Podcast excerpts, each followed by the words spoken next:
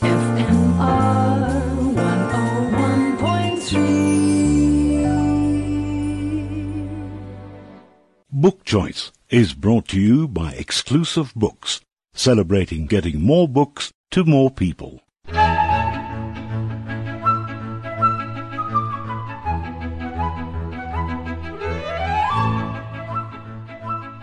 August, the eighth month of the year, if you can believe that. But August is also a word that has another meaning too. It can mean marked by majestic dignity or grandeur, according to the Merriam Webster Dictionary, or it can mean venerable, according to my dusty old Oxford Dictionary that I had to pull off my bookshelf covered in cobwebs. And August can also mean respected and impressive, according to the Google machine. All appropriate, since today is the 1st of August and you're tuned into Book Choice on Fine Music Radio, sponsored by Exclusive Books. An hour of reviews of a big pile of majestic, dignified, grand, venerable, respected, and hopefully impressive books. So stay tuned with me, your host, Paige Nick. We kick off the August show with Beryl Eichenberger. Beryl, I'm looking forward to hearing what you thought of Holding My Breath by Anne Biccard. The blurb describes it as a candid, heartbreaking, and very funny memoir of life in one of Johannesburg's busiest emergency rooms. One wouldn't expect an emergency room memoir to be funny, especially one set in Joburg. So I'm curious what you thought of it. The shadows of COVID still lurk. While not major headlines, there are still some worrying reports of new strains and rising numbers of cases. Perhaps we are less fearful now, what with vaccinations and all that, and many of us have slung away our masks. We are perhaps allowing the last two years to move into the shadows of our memories. But for the medical profession, the good fight continues. Dr. Anne Biccard's Holding My Breath, Further Exploits of an Emergency Room Doctor is a very personal account of her COVID experiences from August 2020 through to January 2022. Biccard's style is warm and uplifting, but with many moments where my breath caught in my throat. The memoir journal sequel to Saving a Stranger's Life, The Diary of an Emergency Room Doctor, throws the reader into the whirlpool of what our frontline medical staff not only had to deal with during the crises of the pandemic, but what they're dealing with on a day-to-day basis. Though Biccard works at a private hospital, it is still a grueling job, and while conditions are somewhat better than in the public sector, it's hard to imagine where Biccard got the time to write. Overstretched, understaffed, even in this sector, has given rise to a feisty and well-rounded, eminently readable book. One can only admire her skills in multitasking. What I took away from this book is how much strength and fortitude these wonderful people have, how much they gave up during COVID and continue giving up to save our lives. The exhaustion, the commitment, it is hard to imagine, but it's so very vivid. Biccard has given us a bird's eye view of life in the ER, and often it's not pretty. But she also acknowledges the bravery and dedication of staff on this continuous merry-go-round. I would describe the book as witty, pithy, and wise. Biccard is an older doctor, wise from experience, able to see the humour in situations. Pithy as she cuts through some of the claptrap that must be part of her day, but always the professional and never leaving anything to chance, doing the best for her patients despite all odds. Wonderful anecdotes of her encounters add vibrant colour to the sterile corridors of the emergency room. One can see the dapper 80-year-old unashamedly flirts with her. Doctor, he says earnestly, I hope you know CPR, because you take my breath away. and the sad backstory, bereaved and lonely. The young man whose nipple has moved. The first customer today reports that the previous night his right nipple had moved away from its usual place. He noticed its absence when he looked in the mirror and later found it in his armpit. Wow, I say with a slight frown. I've never heard of a migrating nipple before. Let's have a look. I slide the door shut and motion him to pull his t-shirt off. Oh, it's moved back now, he says. yes, there are laugh out loud moments, but also the tragedies that come with the territory. The heartbreaking moments when Grim visits, an entity she despises and fears. And the indescribable torment of what else could I have done? And having to tell the waiting relatives. The real ER is a far cry from the romanticism of some of the TV medical series. But what they have in common is the energy and passion that has to be the driving force behind any doctor. Biccard reveals all of this in her no-nonsense way. She offers a gripping read, stories that are overshadowed by the pandemic, underlining the many tragedies that challenge the medical teams daily.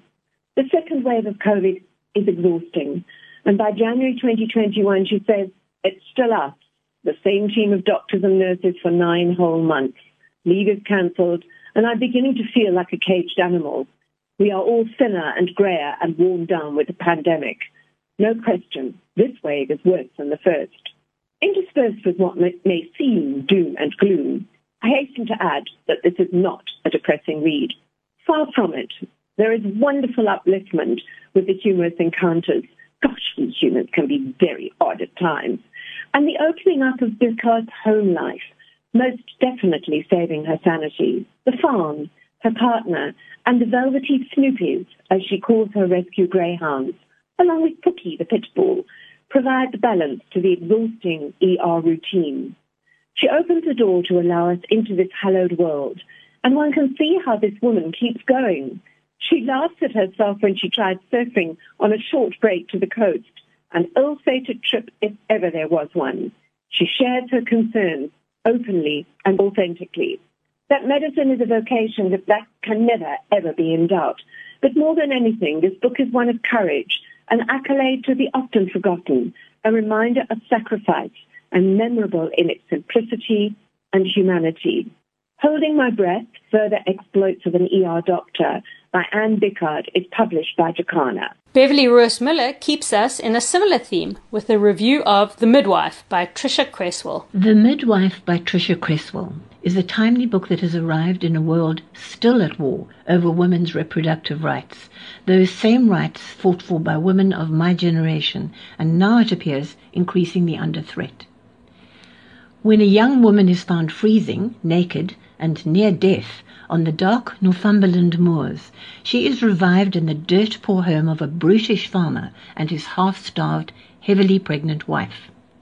Recovering from her baffling near death experience, this young woman has no memory at all and is given the name Joanna, the first of many names she will bear during a long journey of reinventing herself. The historical time is at the very beginning of the Victorian era, and women rightly regarded childbirth as a serious potential danger. After all, Victoria herself became queen only because the only other legitimate heir to the throne, Princess Charlotte, died when giving birth at the age of 21. And it didn't help matters that qualified male doctors looked down on obstetrics as distasteful and beneath their dignity, so little headway or interest was given into medically improving the frightening survival rates for women. Had it been men at risk, it would have been a different story. As the starved and abused wife, or perhaps sister, of the brutish farmer goes into labor, Joanna realizes she knows exactly what to do to help her through the birth, and she saves both mother and baby. And while her personal memory does not return, in fact, it never quite does, she does know, really know, that she's trained in medical techniques and has an unusual skill and empathy in helping women through their birth crises. Parallel to this story and intimately connected to it is the career of Dr. Borthwick, a rare medic who attends wealthy London women during their pregnancies. He is also drawn into the savage world of lying in hospitals for poor women in the slums of the Devil's Acre. And in this foul and reeking place, so many of them died from sepsis and neglect that in labor they sometimes chose to deliver their babies in the street instead. As Joanna's reputation as a midwife in Northumberland grows, she is mentored by a kind and elderly doctor, and she adopts the name of Mrs. Sharp, not the first time she would create a new identity for herself as a healthcare professional. There is a growing sense in the novel that the two threads of this story must intersect, and indeed they do. I'm not going to give any spoilers, but can promise that the reveal is an unanticipated surprise. The medical details of this thoughtful debut novel are accurately portrayed. The author is a retired public health doctor who spent much of the COVID pandemic in England, volunteering as a vaccinator. The midwife is written against the backdrop of the real dangers of childbirth. In the 18th century, prior to the introduction of hygiene and later antibiotics, one in four women would die from pregnancy in the UK. And before congratulating ourselves on how much that's changed, and thank goodness it has due to modern advances, it's worth remembering that globally, more than 800 women still die every day from issues related to pregnancy. One of the most devastating health statistics I've seen recently is that the leading cause of death in developing countries for girls aged 15 is from complications due to their early pregnancies and childbirth. Perhaps the most important of modern advances for women has been the hard earned right to control our own bodies, though still not everywhere, and in some places, actually going backwards. I've been talking about the compelling and thought provoking novel The Midwife by Tricia Cresswell. Thank you, Beverly. Next up, some music. All the music in our show has been cleverly selected by Rick Everett and compiled by Dave Woods. And this month, the five tracks in our show all have one really cute theme. Take a listen to the first track and then the second track a little later and see if you can guess that theme. I'll fill you in on it at the end of the show, but I'm sure you will have guessed it by then.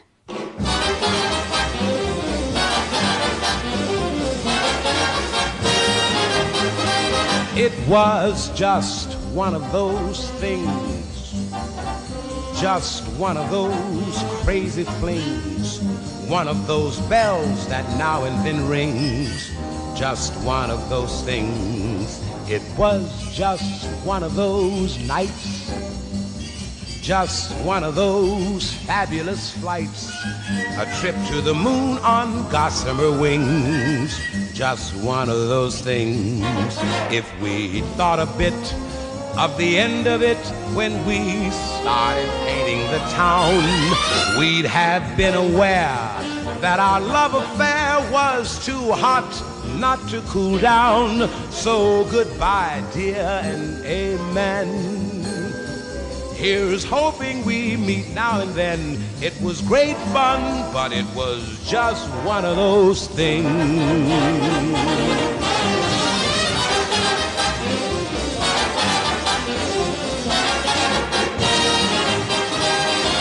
Just one of those bells that now and then ring. Just one of those things.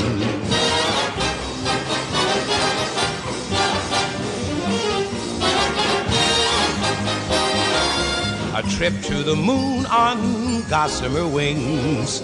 Just one of those things. If we thought a bit of the end of it when we started painting the town, we'd have been aware that our love affair was too hot not to cool down. So goodbye, dear, and amen.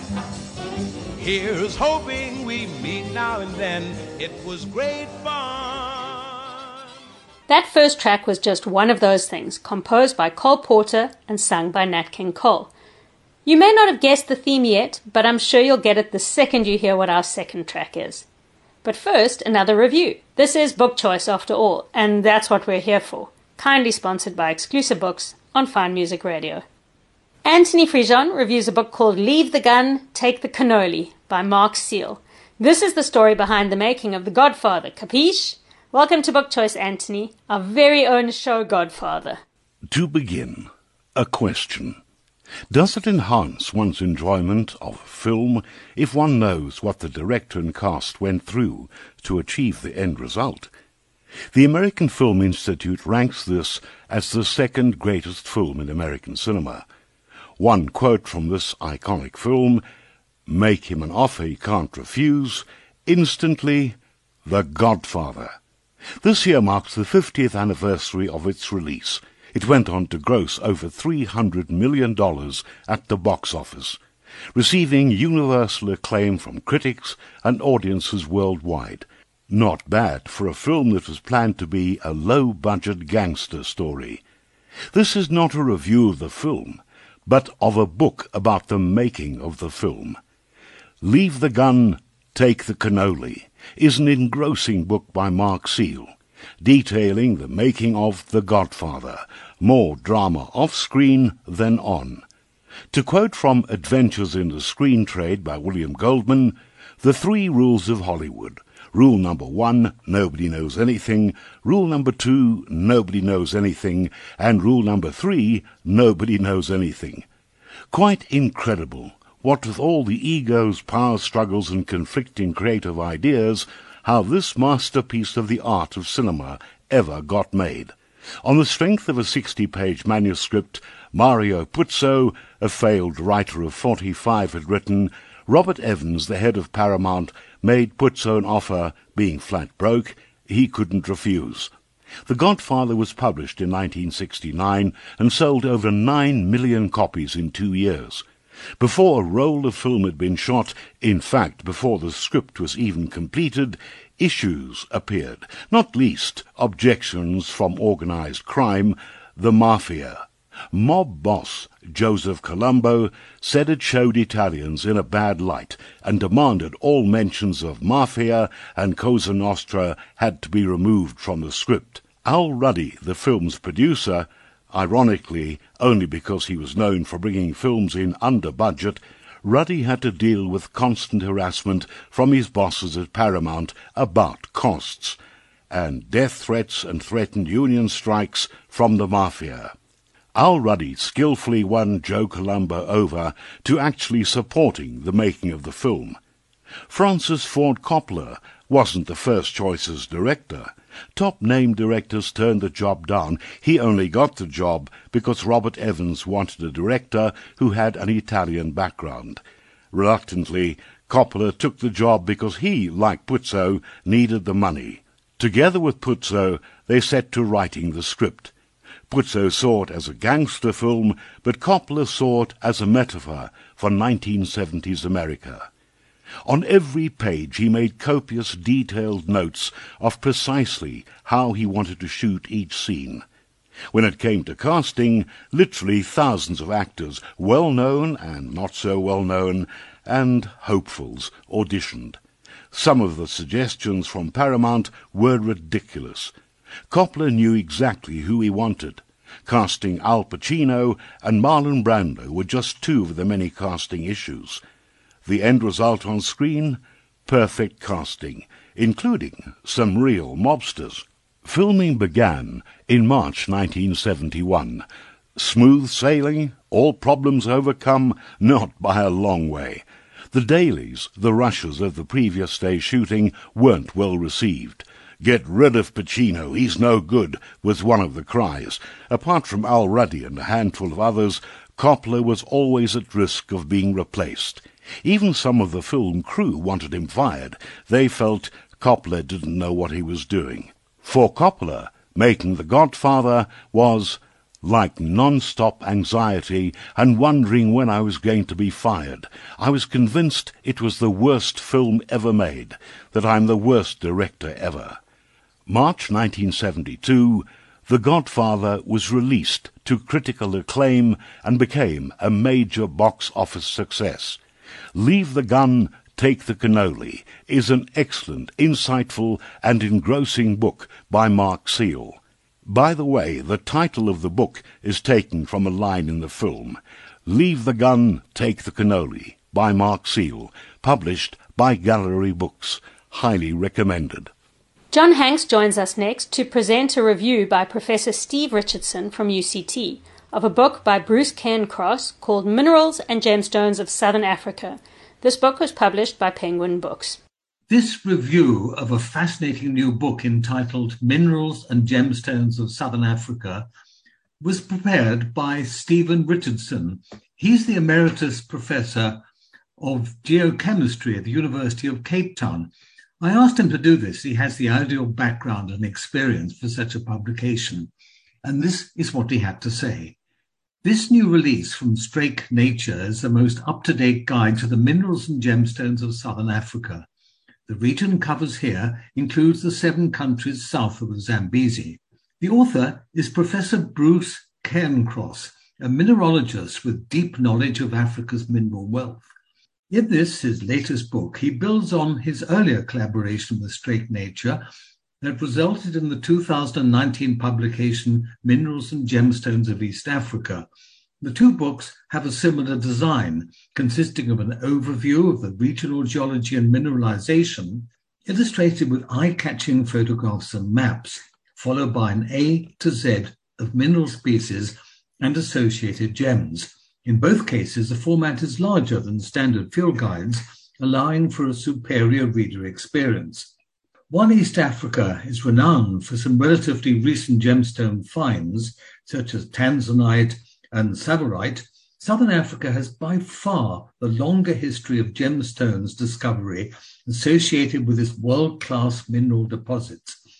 Everyone thinks of diamonds and gold, but the region is also the repository of the world's largest platinum, chrome, and manganese deposits. Southern Africa is accordingly endowed with crystalline products of a long geological history spanning more than 3.8 billion years.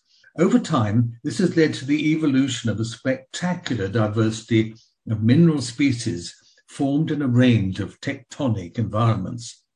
The bulk of the book comprises detailed descriptions of some 140 mineral species arranged in alphabetical order, each mineral is headlined with a characteristic chemical formula, followed by a description of crystal form, physical properties, and country specific localities. Additional notes on history and uses invite the reader to explore the ample reference list.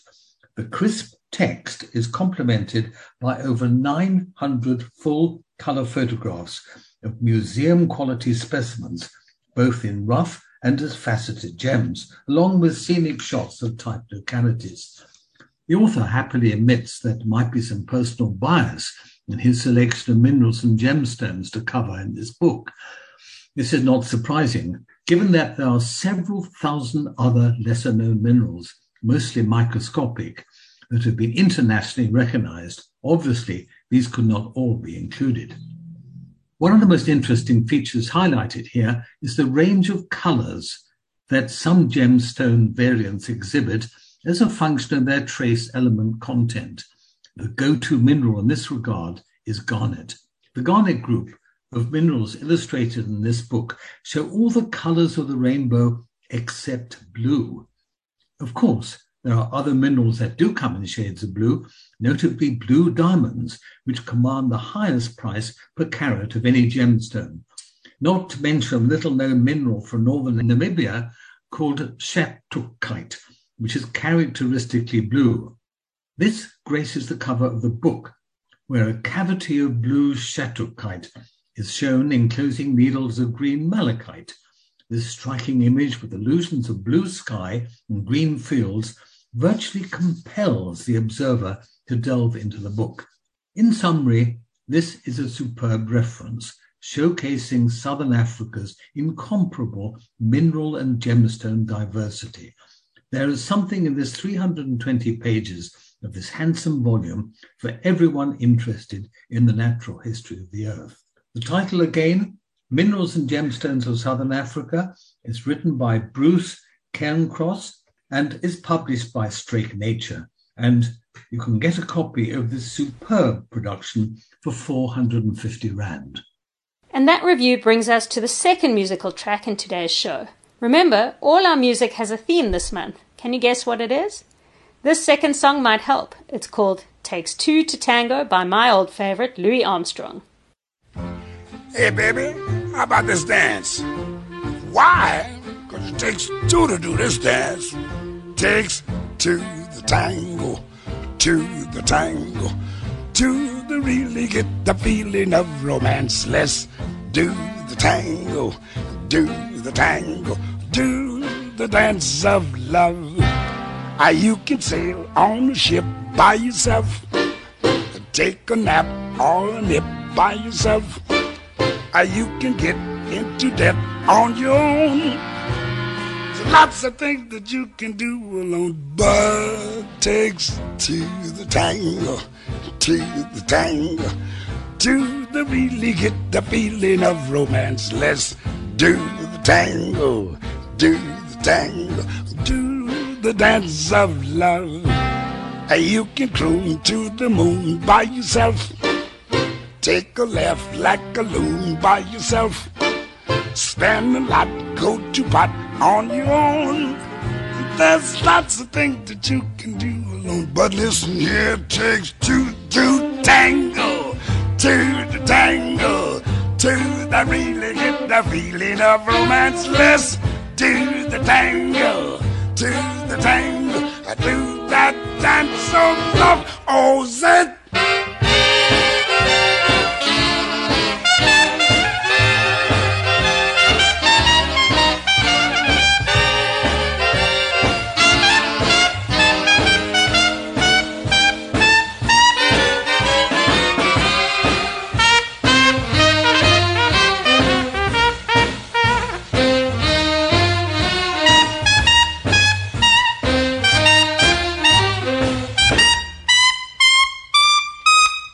guessed our musical theme yet? If not, our third track coming up after the next two reviews is sure to give it away.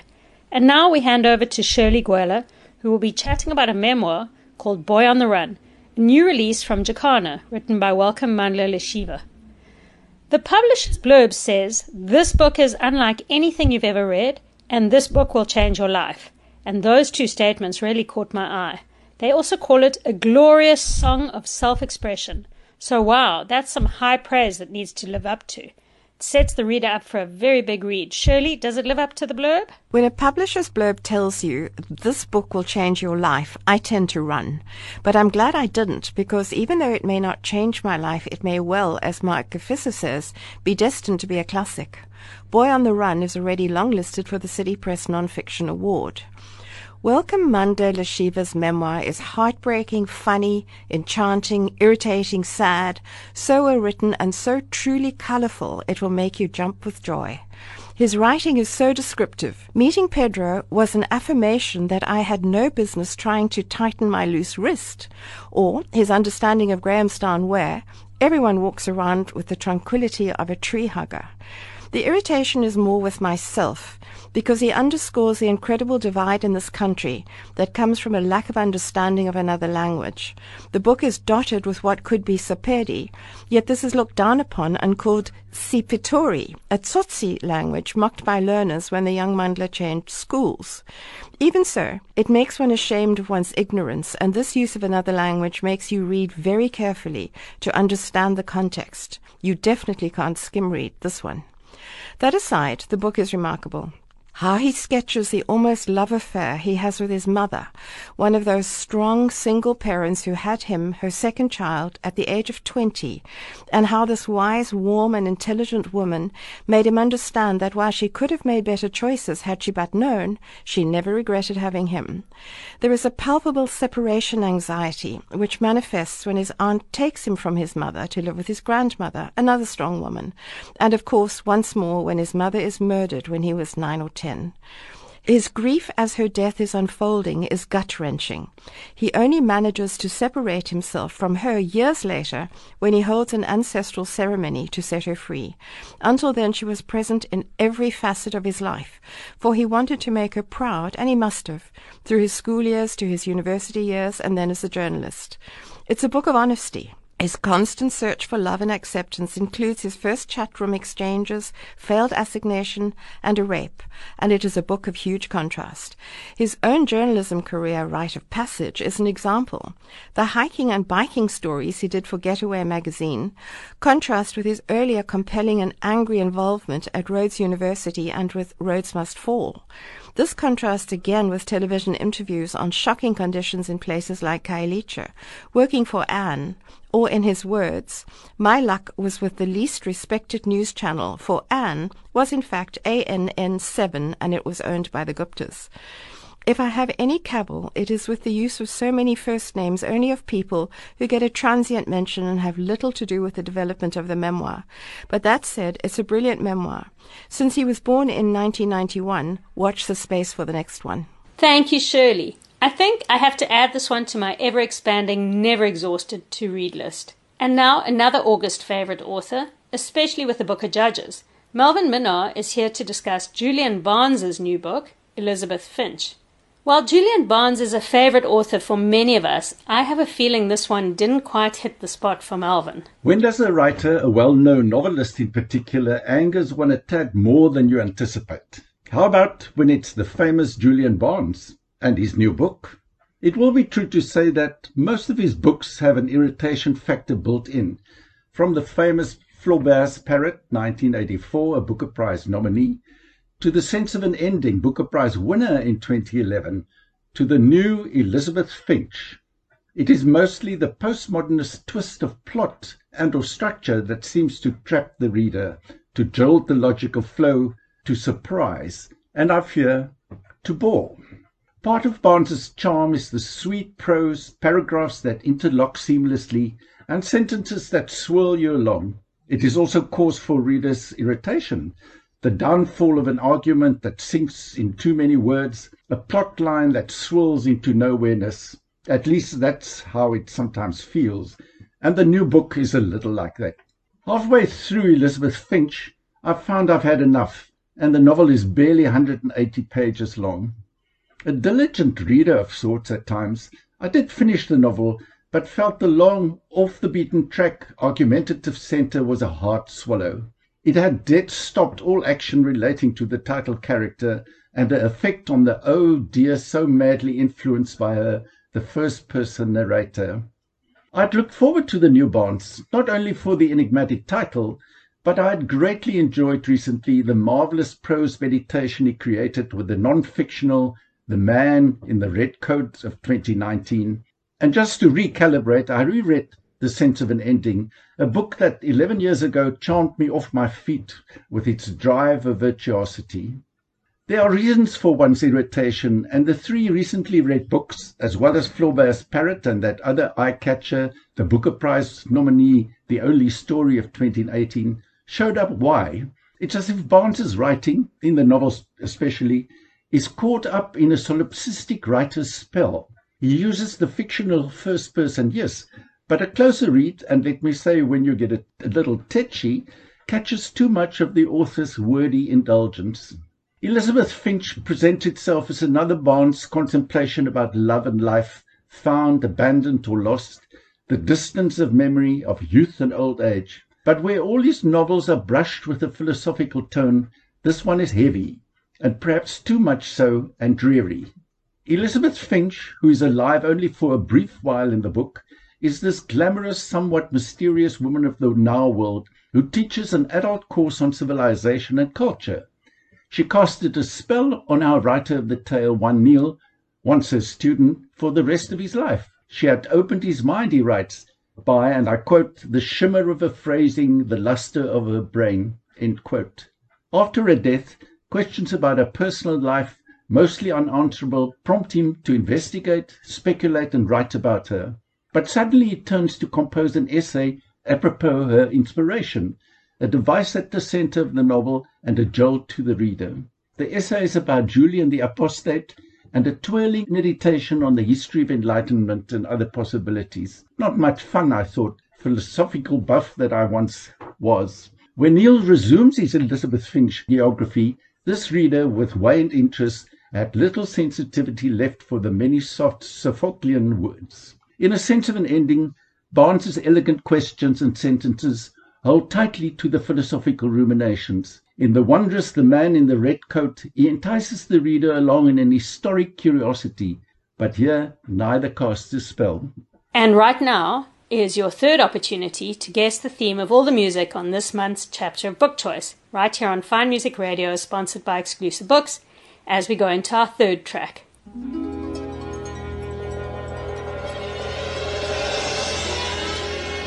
Make it mine.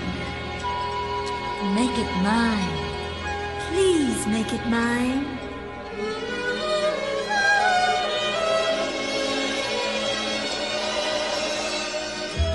Three coins in the fountain,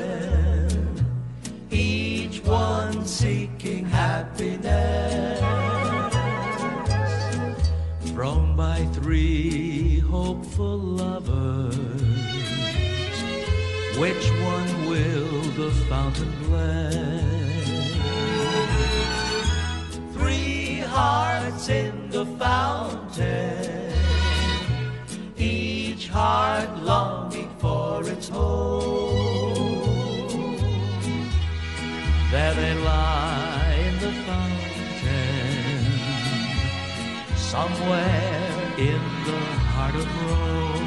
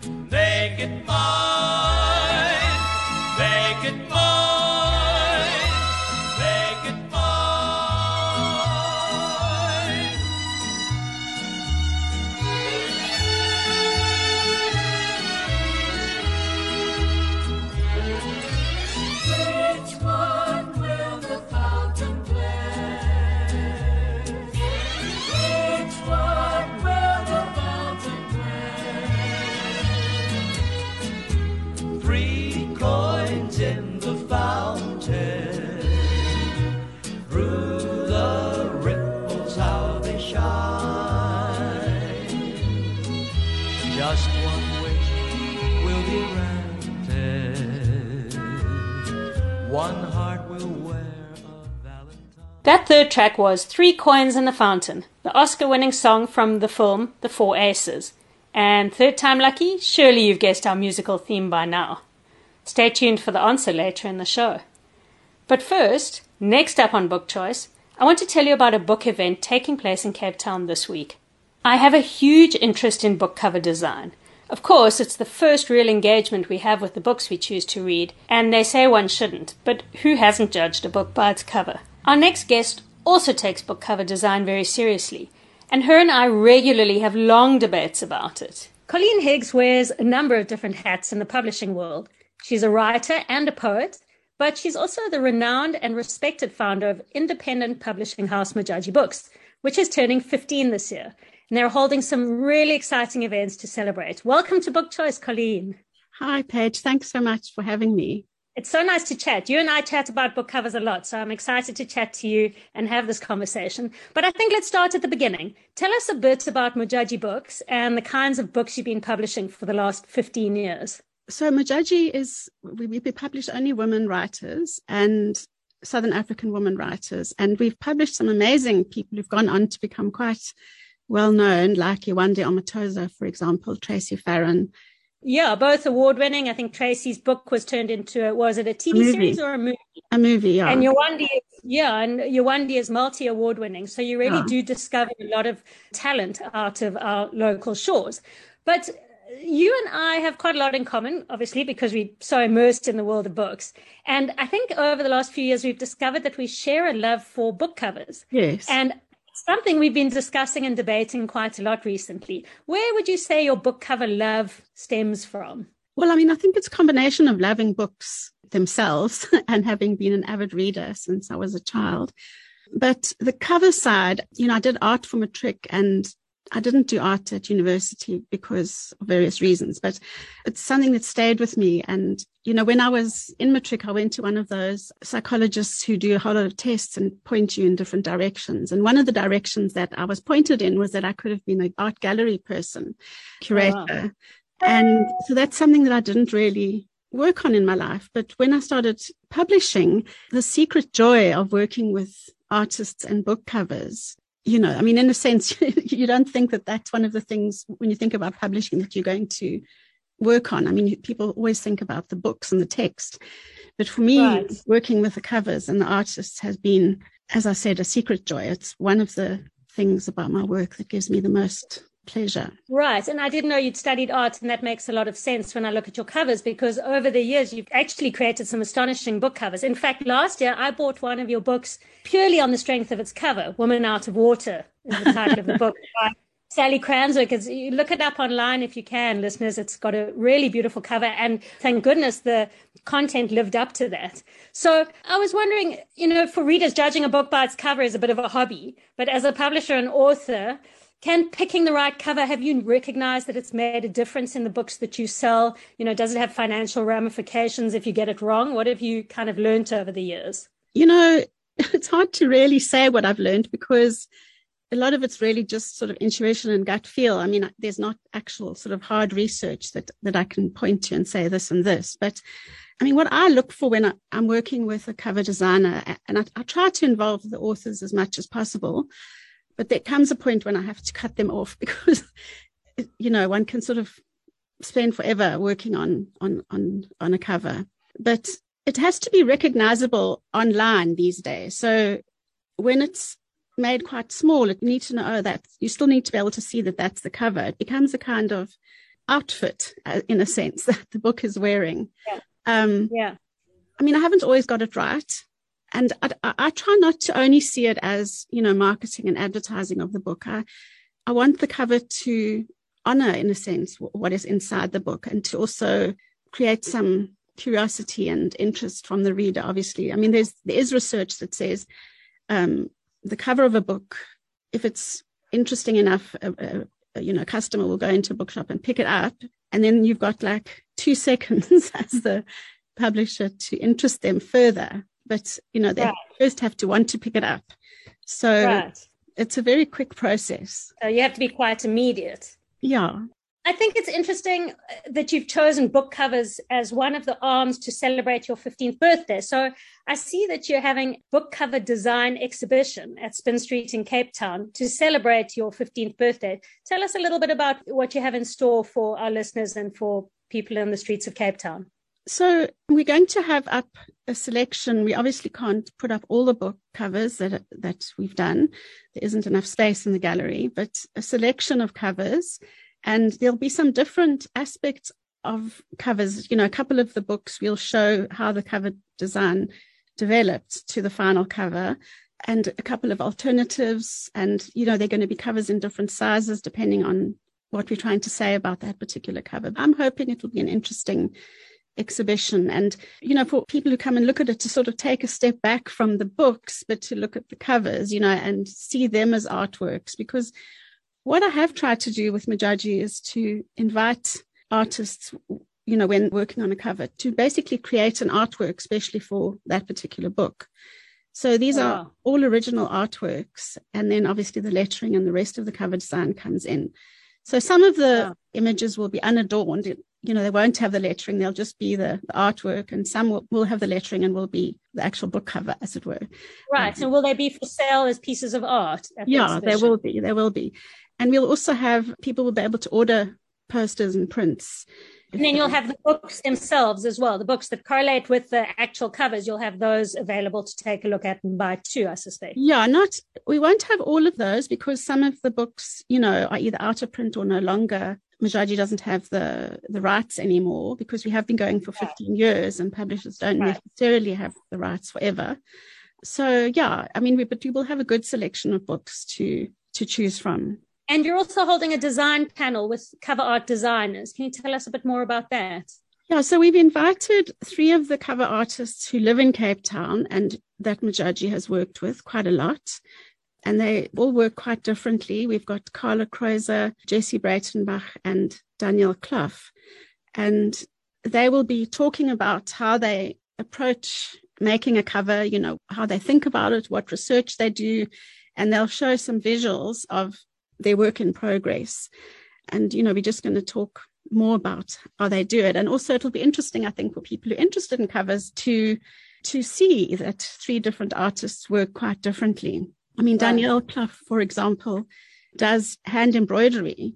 Um, I mean, it's not the only thing she does. I mean, she's very talented and can do anything. She she created a, a cover of Fiona Snyckers' book, Now Following You. I think it was a social media sort of. Right, I remember um, that. yeah, so that was a photograph. But, you know, I worked with her because I did some work for, for the Gay and Lesbian Archive and published a book for them called Queer Africa and Queer Africa 2.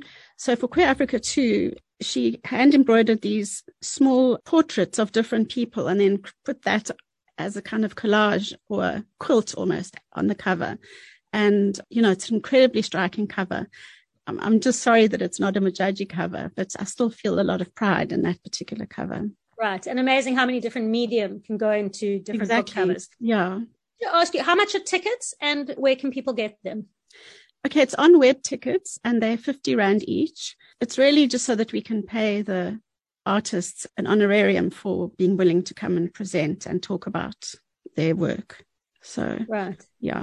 you and I could talk about, talk about book covers for years and years and years, but unfortunately we're just about out of time. But I want to share some information for our listeners about this event because and the exhibition because I think it's going to be a really wonderful event. If you love reading and you enjoy art and you're curious about how the two worlds collide and how and the other thing about book cover is it's where commerce meets art because you need to sell a cover uh, like you said in a, in a couple of seconds. So there's really a lot to learn and a lot to discuss about it. And so we've been speaking to colleen higgs uh, who is the publisher of Modjaji books and we've been talking about Modjaji's 15th birthday cover design exhibition which is taking place at spin street in cape town the exhibition starts later this week from the 4th to the 13th of August. And the book cover design panel we were talking about is on the 13th of August. That's a Saturday at 10 a.m. You can find more info about all of this at modjajibooks.co.za, or you can book your tickets now on web tickets. And uh, I suspect the tickets will go fast, so do book soon. Colleen, thank you so much. I'm looking forward to talking to you more on the Good Book Appreciation Society about cover design and about your birthday. And happy birthday and good luck with your exhibition. Thanks so much, Paige. And that brings us to our fourth track of this show. If you haven't guessed the theme of all our songs yet, this fourth track should give you some idea. It's Four Walls by Jim Reeves.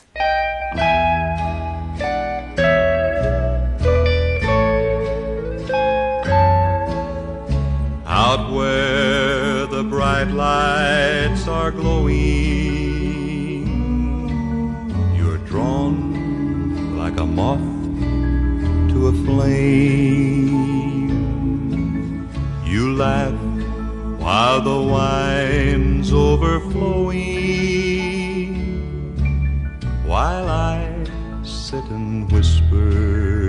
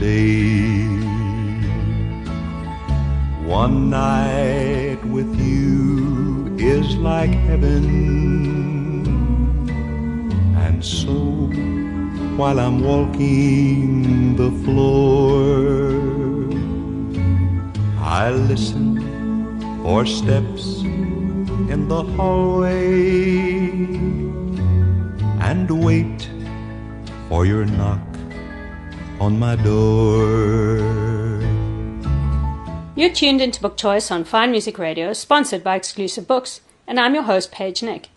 Have you guessed the musical theme for the month yet? Stay tuned for the fifth track and the answer coming up soon. But first, Philip Todres was joined in the studio by Dire Tladi to discuss his new book called Sins of the Father, published by Peacock Books in Johannesburg. Sins of the Father, written by Dire Tladi, is a book. Well, they always talk about page turners, things you can't put down. And I must tell you, this is the one book where this is how I felt about it. I'm speaking to Dire Tladi in Geneva, and what is so amazing is the authenticity. So, Dire, I want to talk about you. I don't want to tell them anything about the book. I don't want to give anything away. you might give a drop in something, but uh, we'll start with a diplomatic meeting in Lubumbashi mm-hmm. is rocked by a terrorist attack. And from there, there's a story that you've just got to read. But tell me, Dero, something about your background in the legal sphere, which gives you this authority to talk so convincingly. Yeah, so um, so I'm an international lawyer by training, but I've also worked for government. So I combine legal academics and also diplomacy. And a lot of what I've written about, both in this book and in the previous one, are actually shaped by both international law and the life of diplomacy. For example, the scene that you've just described of a meeting, a diplomatic meeting in uh, Lubumbashi is actually based on an actual meeting that I participated in in around 2013 or 2012, a diplomatic meeting between South Africa and the DRC, which also was aimed at sort of trying to resolve our electricity crisis. So you've got a background in working with different governments, etc. I'm going to ask you to give us some of your degrees and the areas in which you've worked, and some of the so, you know bodies that you've worked with, which allows us really to get so involved in the story. Right. So I've got uh, law degrees from the University of Pretoria, the LLB and the BLC. And then I did a master's degree in the United States at the University of Connecticut and a PhD in Rotterdam, um, Erasmus University in Rotterdam. I was posted in New York for a period of four years. I was the South African legal advisor to the South African Permanent Mission. And there I worked on a number of interesting issues, including being our legal person for the Security Council. I mean, a lot of the issues that I write about are actually related to the Security Council and the big big powers there.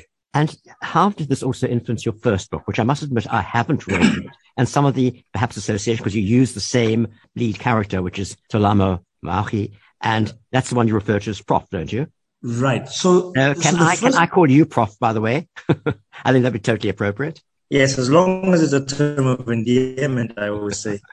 Um, so the first book was a lot more heavily influenced by things like um, so. So in that book, so that book concerned actually uh, some of the background things that the big powers on the Security Council do to try to sort of get their way. Um, this book is a lot less influenced by that stuff used by the big players in order to make sure that they can um, influence how the the world works and and and so on. Good. Now, the book also takes you to a number of places. I mean, we go from you can tell some of the places you go to, including Pretoria and Johannesburg, and basically it's practically everywhere, including Timbuktu, I think. But you do with such knowledge of the areas. Are these places that you've visited?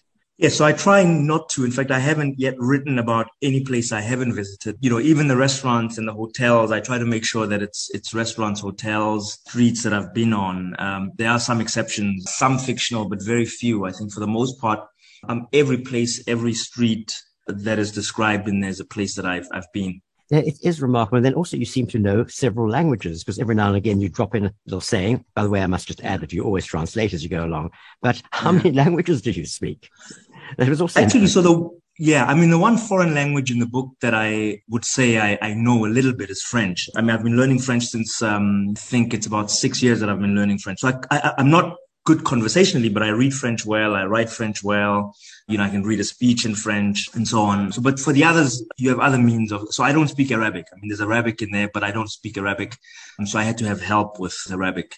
Well, you've certainly got help from all the right places because what you've done is given us a really absorbing book. And that's why I'm very reluctant to give too much away. But perhaps you'd like to just give one or two pointers to give the people the idea of what's happening yeah, so this particular book is, um, on the surface, it's about the search for a terrorist. Uh, who are the terrorists and what do they want? But if you peel back the layers a little bit, it explores themes like relationship between parents. It explores themes about democracy. It explores themes about power and sort of how, um, so relationship between powerful states. In terms of South African market, if you think about our energy crisis right now and um, the load shedding, uh, that's explored the relationship between the African National Congress as a uh, as a political party, the African National Congress as a liberation movement, the African National Congress as government. certainly have a lot that you do cover, but you do it in an absolutely riveting way, and one goes along that journey with you. And I really want to recommend Sins of a Father. If you're looking for a gripping book that you don't want to put down, it's Sins of a Father, Dire Tladi, and it's published by Porcupine Press, Johannesburg. Thank you, Philip and Dire. That wraps up our August show. A big August thank you to Mwandi Lobi and Ewan Inglis for building this show for us.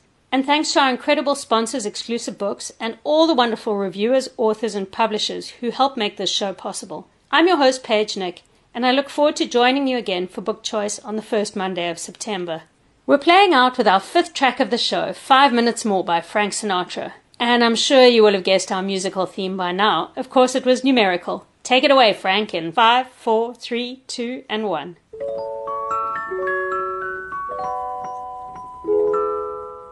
Dear, this evening seemed to go so awfully fast.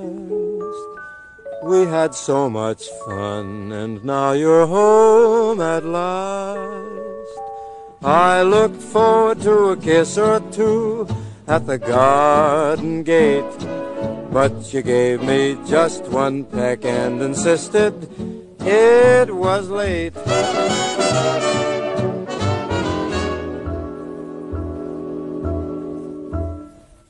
Give me five minutes more, only five minutes more.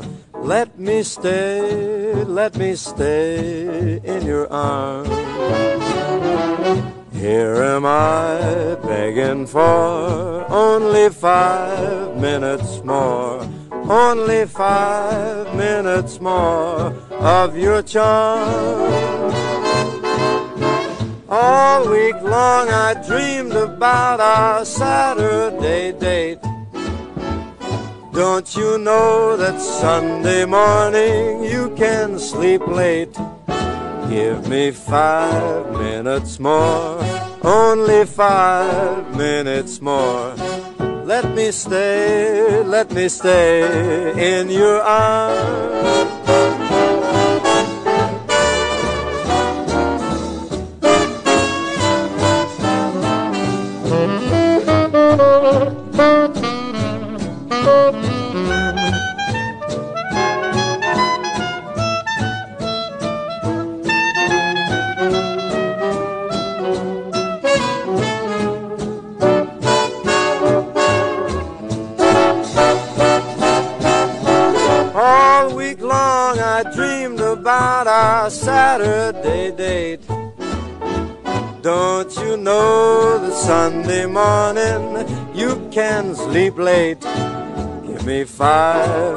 Minutes more, only five minutes more. Let me stay, let me stay in your arms. Ah, come on. Book Choice was brought to you by Exclusive Books, celebrating getting more books to more people. The Exclusive Books recommend selection makes it easy. By curating 25 of the most talked about and trending books hitting the shelves, you can, with one glance, get a snapshot of everything hot in the world of books, locally and internationally. Exclusive Books also sell gifts, vouchers, stationery, and more. Pop into your nearest Exclusive Books and feast your eyes. For more information or to purchase online, visit exclusivebooks.co.za.